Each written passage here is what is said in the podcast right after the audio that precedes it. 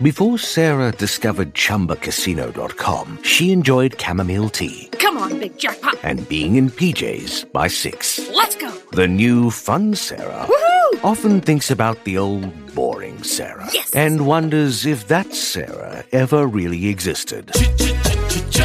Chumba Casino has over 100 casino style games. So join today and play for free for your chance to redeem some serious prizes. No purchase necessary. Void where prohibited by law. 18 plus. Terms and conditions apply. See website for details. With the Lucky Land slots, you can get lucky just about anywhere. This is your captain speaking. Uh, we've got clear runway and the weather's fine, but we're just going to circle up here a while and uh, get lucky. No, no, nothing like that. It's just these cash prizes add up quick. So I suggest you sit back, keep your tray table upright, and start getting lucky. Play for free at LuckyLandSlots.com. Are you feeling lucky? No purchase necessary. Void where prohibited by law. 18 plus terms and conditions apply. See website for details.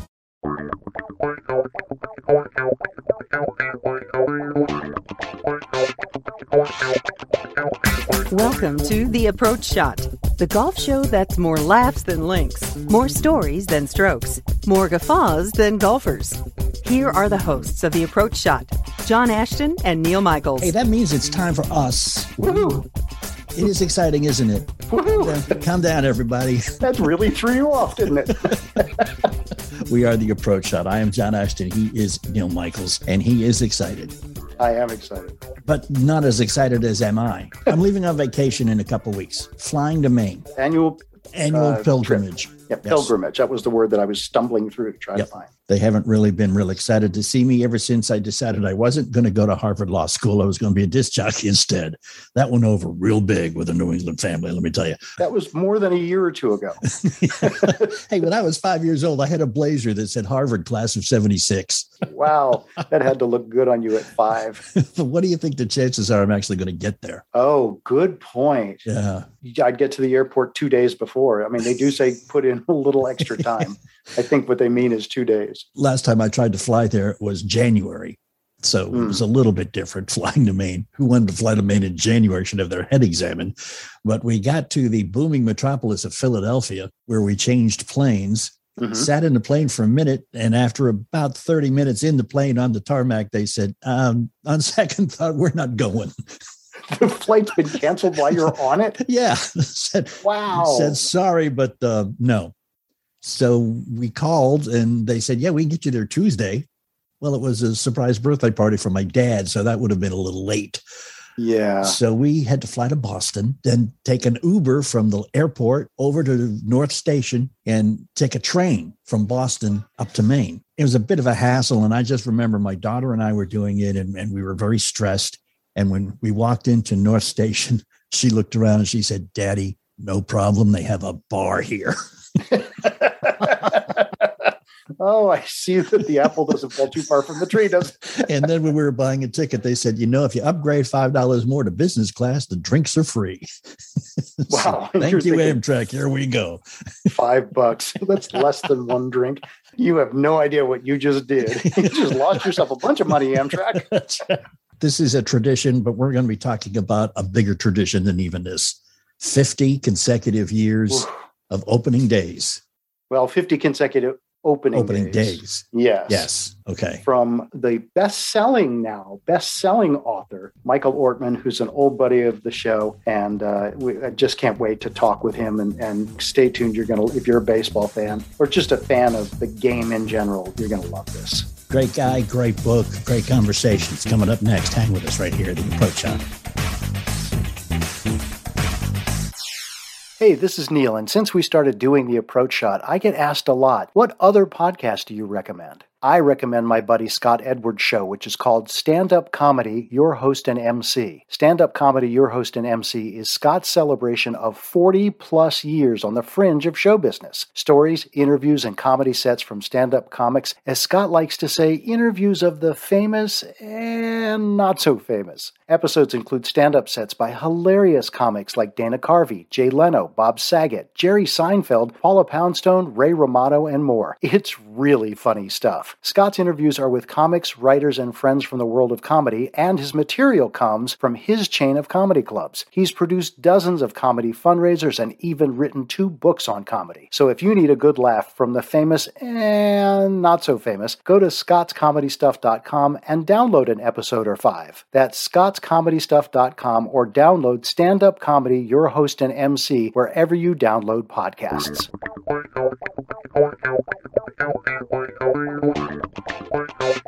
And thanks for hanging. We are back. We are the approach shot. I'm John Ashton. He's Neil Michaels. And we told you Michael Ortman was coming. Mike, I got a story I got to tell you, man. I was uh, texting with a friend of mine last night, and uh, it's a, an, an, an investment advisor. She was giving me stuff I didn't want to hear. And I said, I'm sorry, I can't talk right now. I'm reading a book in preparation for an interview I have to do tomorrow. And she said, Oh, she said, Oh, what kind of book is it? And I said, Well, it's a sports book about a guy attending an opening day baseball game every year for the last 50 years. And she texted back immediately, Lovely, Michael Ortman.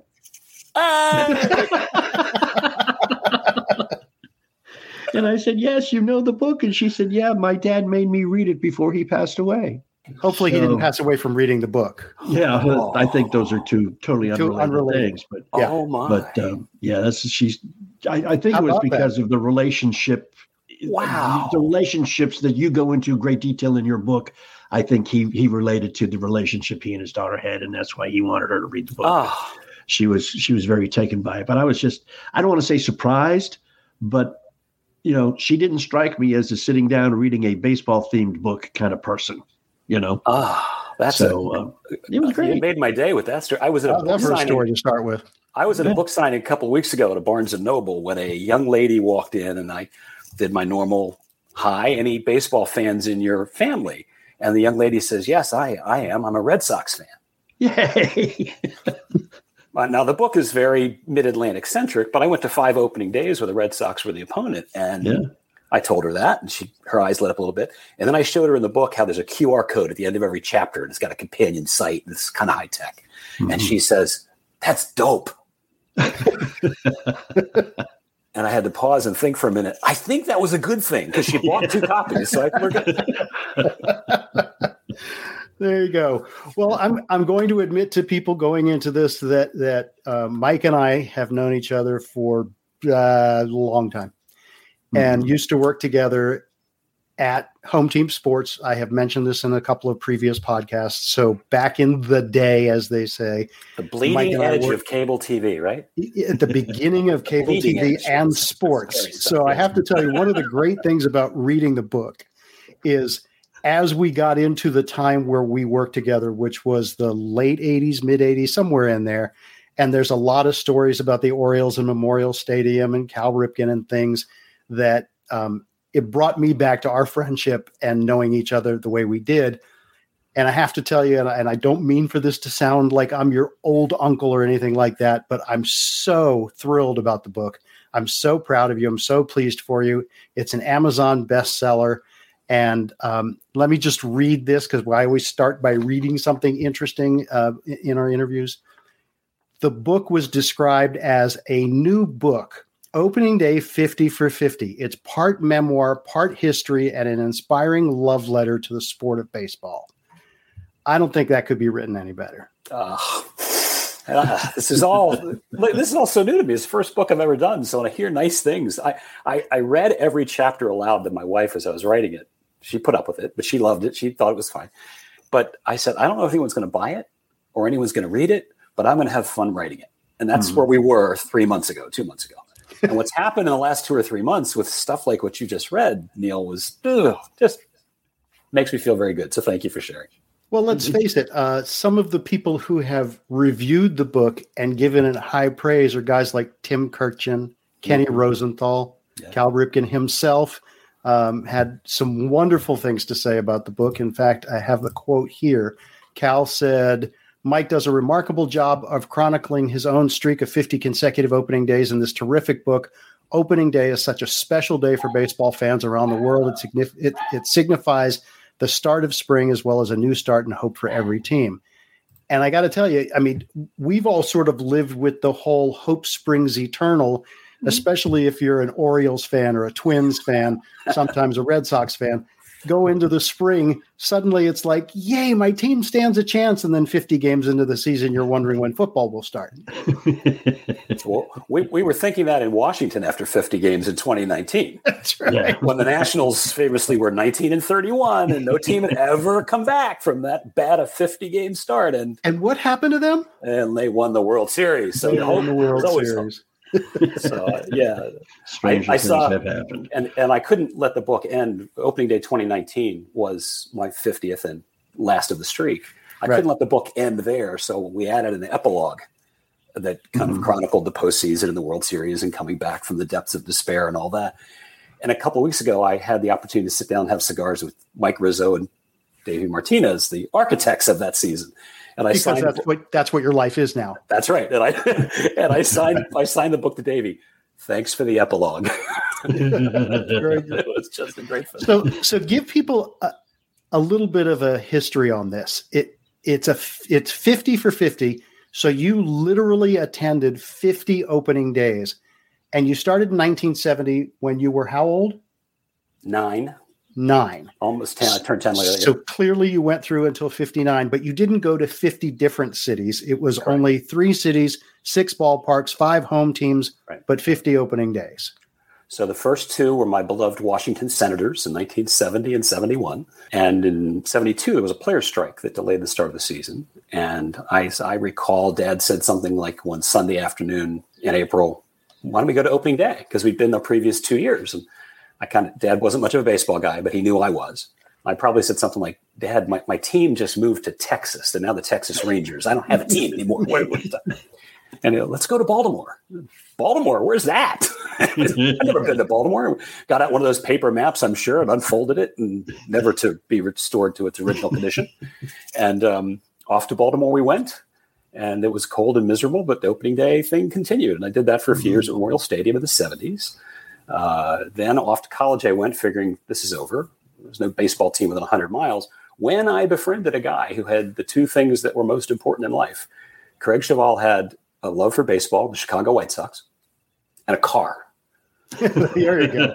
so off to Comiskey Park we go for the next three years, and I fell in love with the White Sox. More importantly, with Harry Caray, yeah. who was the. I mean, there was something great about a guy who hangs out of the press box with a microphone in one hand and a beer in the other, and the city's taking me out to the ball game.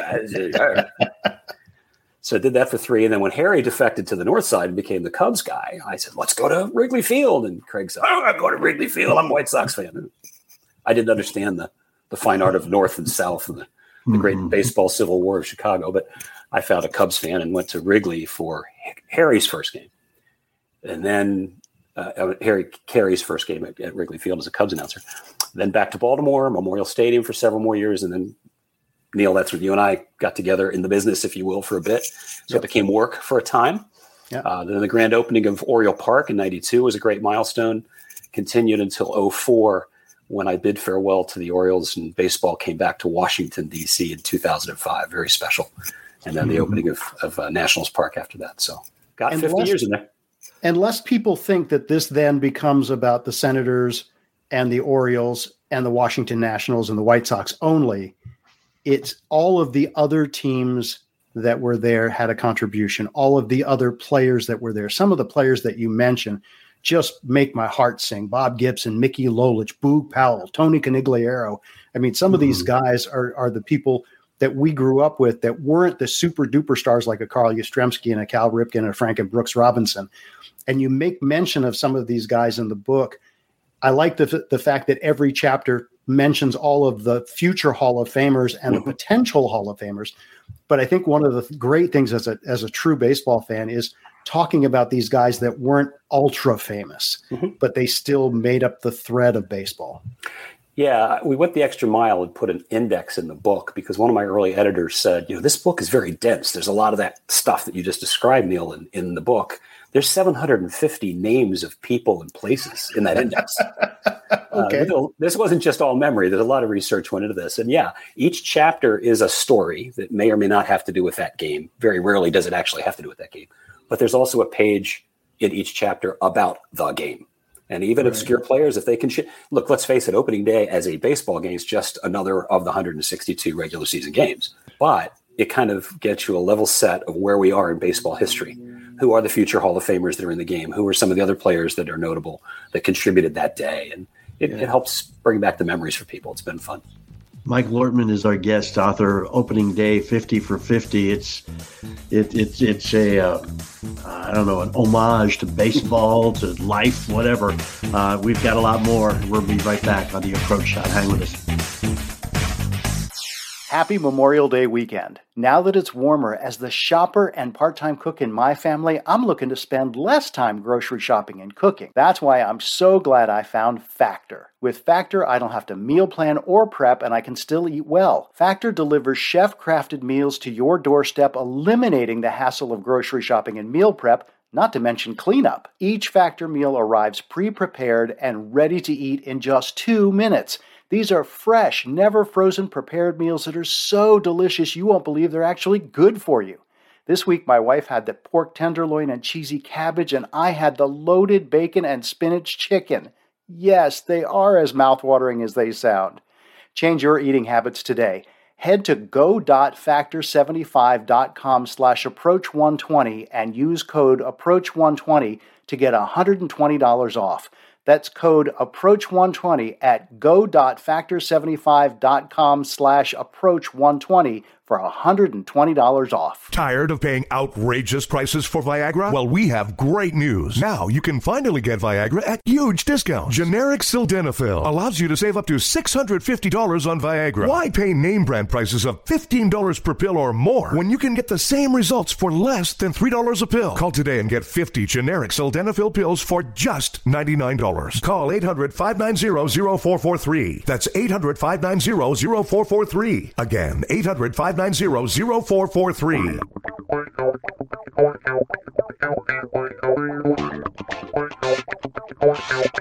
590-0443. Hey, thanks for hanging and coming back. This is The Approach Shot. I'm John Ashton. He's Neil Michaels. Michael Ortman, uh, opening day 50 for 50 uh, author, is here. Neil, I just got to say, man, you have an awful lot of talented friends. I'm, not, sure, I'm not sure how you get attracted to them, but it's pretty cool. They all take pity on me.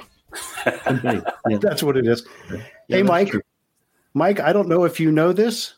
I tried to find some stats in within your stats, and you may already know these. You may not. Do you know how many opening day shutouts you attended? No. How about that? One, two, three, four, five, six, seven, eight, nine, ten, eleven. Wow. 11 out of 50 were shutouts which is interesting because you know the whole point about people who go to an opening day it's that feeling of springtime. It's that feeling of oh my gosh baseball is back and stuff. You attended some one nothing games some two nothing games. I believe there was a 12 to nothing game in there. In fact that was 1970 mickey lolich game right? Um, yes. There was also i think 11 or 12 nothing oriole loss on opening day 1988 that hurts. next, yeah that hurts. And the next day uh, John Eisenberg in Baltimore Sun said, the Orioles were awful, but they're not really that bad. And the truth is, he was wrong. They, they really were, were that. They bad. were really that bad, and they right. opened that season 0 and 21. So yeah, it, there were a lot of shots. One thing you have to remember about opening day: it's always the best against the best in the pitching matchup. Right. right. So I got to see a lot of future Hall of Famers you mentioned earlier, Pedro Martinez and Roger Clemens, and even the Mickey mm-hmm. Lolich and Dick Bosman and Neil and uh, Jacob DeGrom and Max Scherzer, these are all the best. And the in, fact that they would fact, put up a shutout, I'm not surprised. Yeah. Yeah. In fact, the guy that really stood out to me was Ferguson Jenkins, mm-hmm. who pitched for the Red Sox one year and the Cubs another year. Did you you saw him three times? And the Texas Rangers. And the Texas Rangers. So that was I, that jumped out to me because um, he's one of my all-time favorite players. To see him three of the 50 times is kind of remarkable. True. It was really amazing. It's best against the best, you know. That's right. That's right. Do you know what your personal opening day record was with the Nationals? I'm going to guess something like 4 and 11. Very close. 5 and 10. All right. And I'm surprised they let you back in. Got to remember the early years of the Washington Nationals, the former Montreal Expos. They were really bad baseball team. Yeah. That was one of the things I noticed, Michael. Is is that uh, a lot of the um, games you attended, the home team lost. True. And True. that's that's I mean, as a long suffering Red Sox fan from the early '60s on, uh, I'm I'm very aware of how depressing that is when they lose the opening day game. It's kind of like, I mean, wait till next year. We start saying that like on the second day of the season in Boston. I do know the Orioles beat Roger Clemens on opening day twice. Once when he was pitching for the Yankees, and once, uh, of course, pitching for the Red Sox. in fact, and this will make John smile, I didn't actually record this, but did you ever see a Yankees victory on opening day? Because I think you saw multiple losses.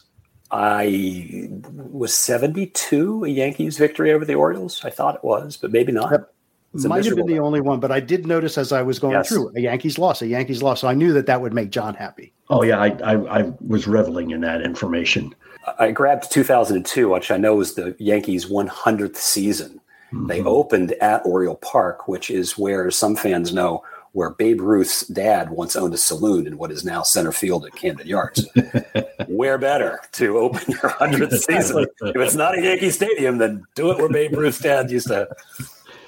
So what's great about what's great about the book, um, for those who haven't had a chance to read it yet, is that it, it truly is a a love story to baseball. But what makes it a really tremendous read is all of the stories. Every single chapter is a personal story about you and your family, about other things that are going on. It, it isn't all about baseball and it's not all about the game.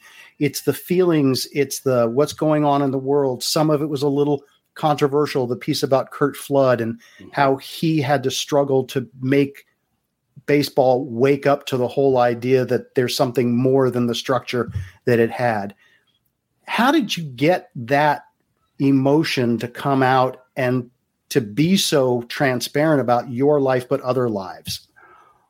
Well, the, the Curt Flood story is an interesting crossover because there's two themes that go through the first 20, 30 years, and that's baseball and race relations. And Curt Flood was a victim of racism a lot in his career. He, right. Um, in the 50s, 60s, when he was in St. Louis, he famously challenged the reserve clause. He wasn't treated real well in court as he tried to fight that, did not get the support of his fellow players, etc. So, um, interestingly, not a single player current player, supported him at the time in court.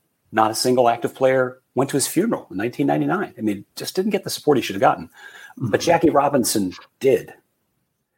And I grab a couple of chapters later in the book where I'm able to tell the story of Jackie Robinson Day and the evolution of that. Um, and that was really important. But the the number of opening days that were impacted by strikes or lockouts was significant. So each of those got to be a story. And then when right. I stopped and realized that Curt Flood was the opening day center fielder for the 1971 Washington Senators, there was the opportunity to tell the Curt Flood story. Yeah. And then two years later, Dave McNally is the opening day pitcher for the Orioles. I get to tell the Dave McNally story, who was a key figure in the early days of free agency.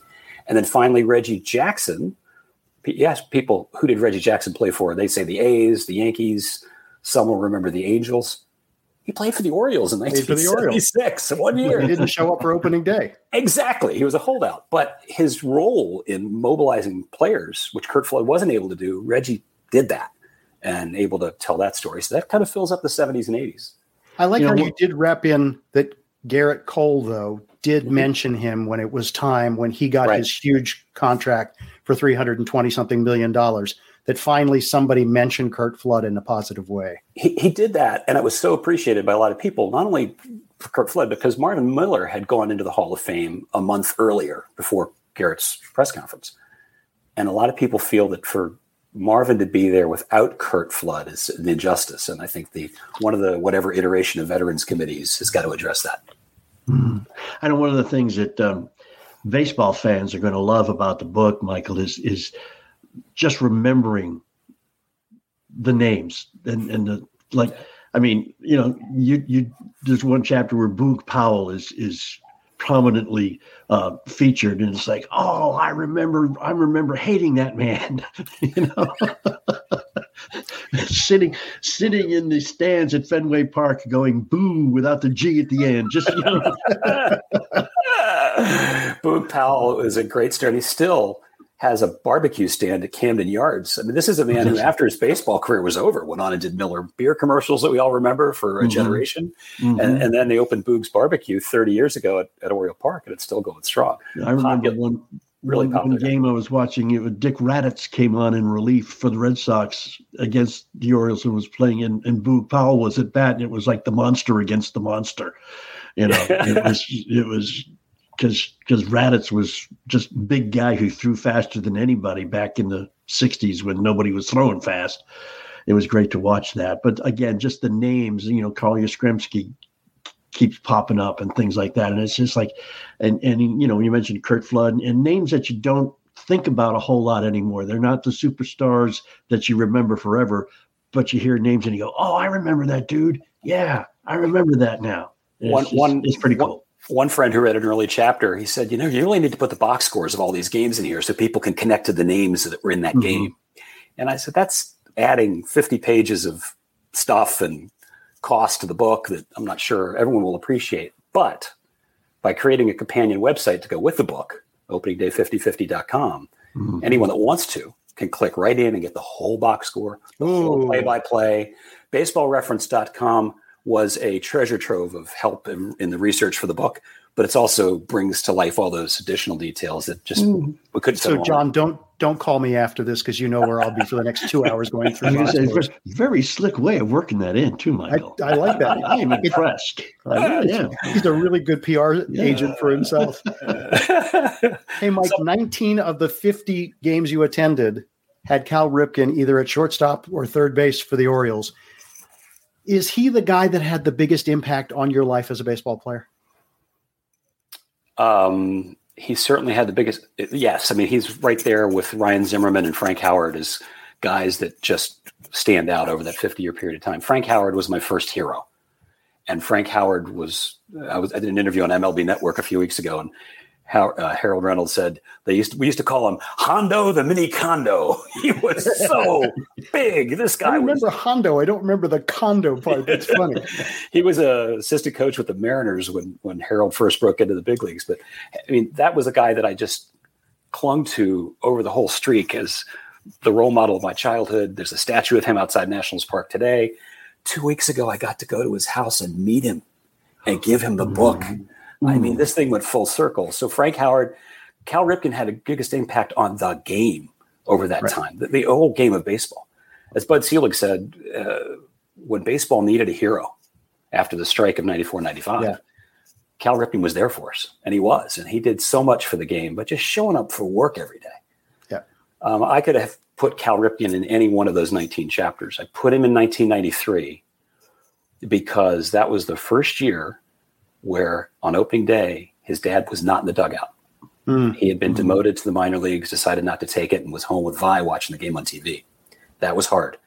And Billy Ripken, who had been his partner in the infield in Baltimore for the previous several seasons, had been let go by the Orioles. That's had right. Re- had re-signed with the Texas Rangers, and as the baseball gods would have it, who did the Orioles play on opening day, 1993? The, the Texas Rangers. There you go. and what's the only day of the year where every player on both teams gets introduced? Opening day. Opening day. So when yeah. Billy Ripken gets introduced to the Texas Rangers, biggest ovation, bigger ovation than Cal. It was great. So uh, yeah, we've been asking a lot of questions, Michael, um, and, and your your buddy Neil has been uh, furiously coming up with six special ones.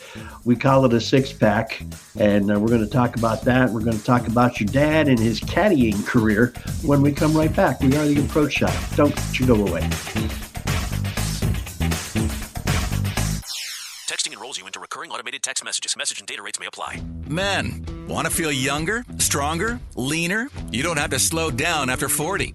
Frank Thomas found the secret to staying in shape with the energy and drive of his 20s. Man, you look like you could still hit it a mile. I feel great too. What gives? After 40, men slow down. It's harder to stay in shape. Why? Our free testosterone levels drop. It happened to me And then I found Nugenix Total T. New Nugenix Total T is our most powerful man boosting formula ever because it boosts your free testosterone and your total testosterone. Nugenix Total T helps provide even more energy, performance, testosterone, and muscle boosting ingredients for even better results. To get your complimentary bottle of Nugenix Total T, text GRIT to 321321. Samples are not available in stores. Well, wait. When you can do something about it now? I got to try Nugenix Total T. Text GRIT to 321321 for your complimentary bottle of Nugenix Total T. That's G R I T to 321321.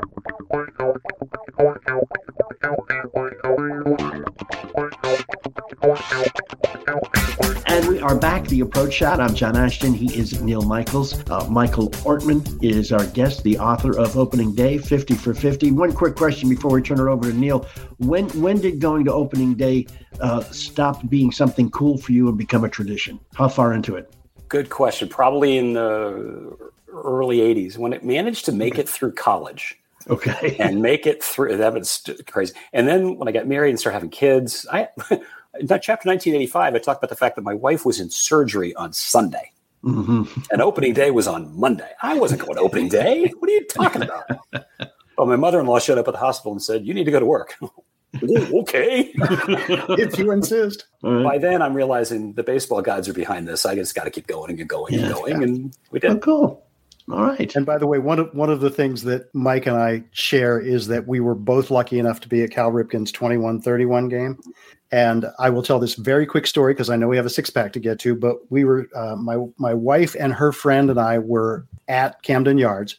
We're riding up the elevator. Who gets in the elevator right in front of us but Tom Selleck? And to this day, if you called my ex-wife and asked her, greatest moment of her life was when Tom Selleck stood an inch and a half in front of her, and she looks over at her best friend, and she makes the cupping motion to her friend and rolls her eyes.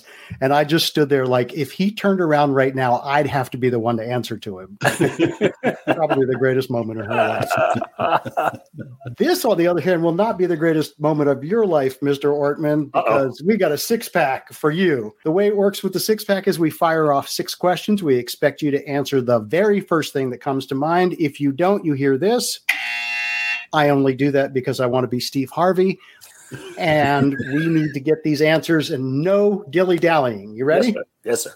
All right. Question one Opening Day 50 for 50 is your first book. If you had all the resources and access necessary and could do so, who would be the subject of your next, next book, which we are calling The Life and Times of the fans. My next book, I would love for fans to give me their stories so I could do opening day the next 50 or your 50. But we did put a thing on the site. As we've talked about for the last half hour, there, this book does stir up memories. And I'm hoping that readers will come forth and say, well, I remember going to opening day and, and, and share that little story. I'll then talk to them and dig into the research and and try to bring that to life for them and for others in you know hopefully fun and entertaining way. That's that sounds what like I'd love to do next. a possibility, but it's in the works. Uh, it's in my head. I, the website does create a place for people to enter that. We haven't gotten there yet, but There you go. give it time. Question two There's some amazing people like Tim Kurkjian and Ken Rosenthal that we mentioned that have praised 50 for 50. Who reached out to you that really blew your mind? Oh, this just this is great. Uh, got an email via the website day before yesterday from a guy who read Ken Rosenthal's tweet and started getting hit by, by his friends saying, "Hey, we didn't know you wrote a book." His name is Michael Ortman, and and and he is a baseball junkie, a San Diego Padres fan. Nice. Who who has an interest in baseball that is so similar to mine, and we've gone back and forth via email the last couple of days. I'm going to be in LA in a couple of weeks, and I I promise to drive down to San Diego and meet my doppelganger. That's- when you're that's been here, amazing. Come, come by and say hi. All right. Question three. All right. Reservations have been made at Sabatino's, one of Baltimore's most amazing Italian restaurants, for Ortman Party of Four. You get to choose anyone, living or dead, in baseball history to join you to eat. Now, I will admit that dead people don't eat as much. Who's sitting at your table? Jackie Robinson, Rachel Robinson, and and Curt Flood. Wow. I, I, I I want to learn more about what those people went through in the 19 and by those people I mean those three in particular um, to to f- help shape the game and the and the evolution of uh, of so much that we've come to reckon with as a society and as a country. Um, that, you know, I got to tell you what's what, what's really interesting to me, and, and I've I've had this discussion with other people. A lot of people talk about Jackie Robinson, and rightfully so. A lot of people talk about Curt Flood, and rightfully so. Very few people talk about the race issues that Hank Aaron had to go through. True. And especially when he got close to breaking the record, he was bombarded by every idiot racial thing that could possibly come up. He was getting death threats that if you ever break Babe Ruth's record, mm-hmm. you know, this and that will happen to you. I, I, mm-hmm. so I, I want to just put that out there because I don't hear no. that often enough. I think. No, it's a very good point. I just didn't spend a whole lot of time during the book process with Hank, but everything you just said is 100 percent correct. And I, uh, I, I, mentioned Rachel too because she kept Jackie's vision alive for the last 25 years. In fact, interestingly, this year, the All Star game is in Los Angeles, where the Dodgers play, of course. It will be played on Rachel's 100th birthday. Oh, fun. During this, the 75th anniversary of his historic debut in 1947. So it's just a whole lot of things coming together that make that interesting. Baseball Universe presents things like that. I bought a uh, Jackie Robinson jersey that benefit the foundation at an auction a couple of years ago, a game worn jersey from the Nationals, and I I wear it a lot because it's the one jersey that survives trades and free agent signings and whatever. it's it's a great yeah. one. Question four, and this is getting into your dad, which we'll talk about in a minute. Your dad was a caddy for Gene Sarazen, who was known as the Squire and one of the greats of all time, 49 career wins. So you got your first golf lesson from Chichi Rodriguez, which is crazy. is there a golf book in the making? Oh, um, I'm, I'm going to talk to Tom Coyne about that when I see Tom Coyne and I both went to Notre Dame. Tom's a great golf writer and author. I'm going to meet him in a couple of weeks. Actually, he and I are both doing book signings at Notre Dame oh. at, re- at, reunion weekend. Great. On, on June 3rd. And uh, I've never met Tom, but I've, I'm in the middle of reading his book called A Course Called Ireland, and it's fantastic. Um, there are certainly enough good golf stories in my repertoire that it could be entertaining to some, but there's a lot of great golf material out there. And oh, um, I, I, think if you included your dad's piece of this and then your piece of this, it would enough. be very interesting. It won't be 50 chapters, but yeah. Hopefully not. All right. Question five. And John, you knew this was coming. Okay. This is the most important question I'll ask. Since you spent a number of opening days in Baltimore and a number of opening days in Chicago, crabs in Baltimore or pizza in Chicago? Pizza in Chicago. You traitor. Oh, I, I, have an aversion to seafood in general. If it was ever in the water, it doesn't go in my mouth. so it's that simple. Excuse me, but pizza in Chicago is nothing but bread with tomato sauce on top of it. Uh, I yeah. pizza in Chicago. That's it. if, if, it's been in the water, it's not going in my mouth. Should That's be it. a bumper sticker. Just not in Maryland. All right, Mr. Ortman. Question six. Since we are the approach shot, Mike Ortman, in your approach to life, what one rule do you live by? Leave it better than you found it. And, I'll, and I'll, I'll tell you where that came from. It came from dad teaching me golf at a young age. And I was a young teenager, and dad had this obsession when he would go up, his obsession with the etiquette of the game. Dad wore knickers because Gene Sarazen wore knickers all the way until he stopped playing 50 years if later. If I could, I'd wear knickers. Dad would always go up on the green and show you how to repair a divot, but he would always repair a second and a third and a 4th mm-hmm. Like, Dad, you didn't make those divots. You made this one. Why are you doing the other ones? He said, because you got to leave it better than you found it. Amen. And if you take that rule and apply it to everything else in life, we're not all successful at it. But if we try, Mm-hmm. Every conversation you have, every relationship you have, every company you work for, every picnic ground you visit, whatever, if you leave it better than you found it, the world's going to be a better place. And I think I've tried to do that uh, throughout my life, and I hope others do too. Fantastic. Potentially one of the best answers we've ever had. Mike Ortman, that hot seat didn't seem all that hot to you, but uh, you handled it well and you were off the hot seat. Well done. Thank you. I had a quick baseball story. Um, I I, used, I was uh, music director at a radio station in Charleston, South Carolina, and one of the music uh, promotion guys uh, called me and I told him I was going on vacation. And every year I've always gone back to New England for vacation. My family still lives there. And he said, Are you going to go to a Sox game? And I said, If they're playing. And he looked and called me and he said, Yeah, they're playing the Orioles. And I said, Great. He said, Listen, Jim Palmer's a friend of mine. I can get you tickets. And I went, Yeah, okay, that's cool. So he called and he said, Yeah, they'll be at the will call gate. Just, you know, go up there and ask for. So my sister and her husband at the time, he was a huge Red Sox fan. And I said, I've got his tickets to Red Sox game. So as we're driving down, he asked, you know, how much do I owe you for the tickets? I said, no, they're free. I get, I'm getting them from Jim Palmer. And he said, you don't have to do that to impress me, John. You know, just tell me you bought the tickets, tell me how much they are, and I'll give you the money. and, and, I said, Dan, just shut up, okay? And he he was denying it all the way till the time we walked up to the will call window, and I said, yeah, Jim Palmer left some tickets for John Ashton. He said, yes, sir, Mr. Ashton, here you go. Well, there you go. and he goes, damn. See, that's how you know that John is a much nicer person than I am because I would have said a hundred bucks a piece. it's my sister. Come on. All right, two hundred bucks a piece. All right, but let's let's jump into the caddy stories now, Michael, because that is just so cool. I mean, there there just seems to be an affinity with your family and and sports icons. Well, so my dad grew up during the Depression in Washington D.C. Um, and he loved golf, and he was on the golf team. Got four year letterman in high school, playing uh, golf at St. John's College High School. And as fam- as legend had it, he caddied for Gene Sarazen during the 1935. Remember that number because it's wrong. Uh, National Capital Open.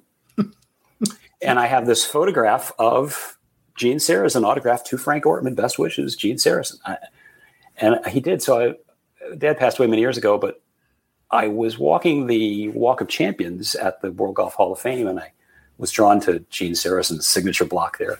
And I realized there was plenty of real estate nearby for a brick. So I thought I could induct my father into the World Golf Hall of Fame Walk of Champions.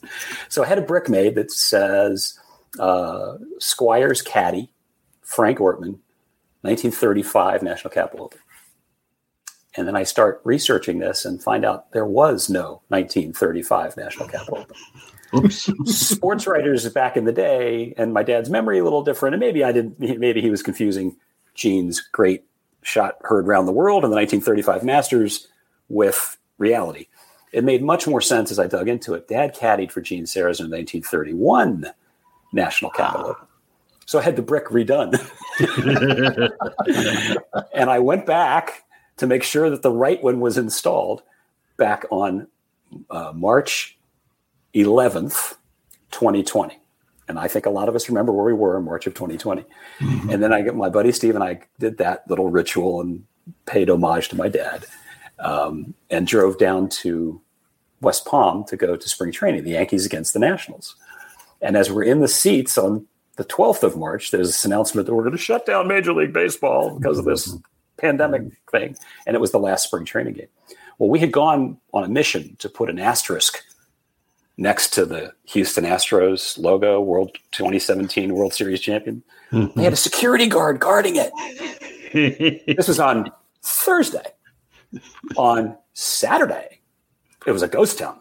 Yeah. So on our way to the airport, Steve and I swing by and did a little asterisk thing. And, yeah, that was a big tweet. But but but the week started at the World Golf Hall of Fame, and that is my biggest memory of that and the, the asterisk at the end of the week. There you go, Astros fans. You know who did it. That's well, right. Do. There was, a, there was a, a Twitter handle called um, Shame Tour 2020 and we posted the picture out there. Got fifty eight thousand views on Twitter because it was the best. we were very open about it.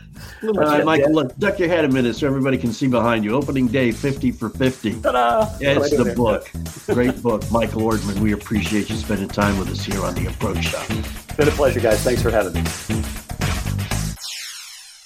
Have current events affected the ability for you to pay your bills? Has your credit card debt overwhelmed you? Has your income decreased because you're working less or have you lost your job? Credit Card of America may be able to help you find a solution to this problem. We offer a free, no obligation consultation to learn how you can cut your payments by up to half and potentially lower your interest down to zero. Credit Card of America is an A plus rated nonprofit company that will work on your behalf. Credit Card of America is licensed in all 50 states and has counseled over 1 million consumers struggling with debt just like you. Let us help you analyze and prioritize your debt. Negotiate with your creditors to reduce interest and payments. Set up one affordable monthly payment and provide ongoing education and support. Call now for a free no obligation consultation and learn how you can become debt free. Call 800 613 7650. That's 800 613 7650. 800 613 7650. If you're like me, you've been hearing a lot about burials and cremation lately. It's kind of a sad thought, but thousands of these poor souls have to be stored in these big refrigerator trucks, waiting sometimes weeks before they can be put to rest. And then, and then the average funeral cost is over 10 grand. I don't have that kind of money just lying around. Do you? Everyone has the right to die with dignity, and an affordable burial policy can be had for as little as a dollar a day. Call Final Expense Network for a free quote. They shop for affordable rates from brand name companies, folks you've heard of. One call and you get coverage to finish well. You can even name your church as a beneficiary. Come on, you have loved ones. Don't leave them at the last hour of their need. Call now 800 589 0470. That's the Final Expense Network at 800 589 0470. Finish well. Make a quick call to 800 589 0470. 800 589 0470.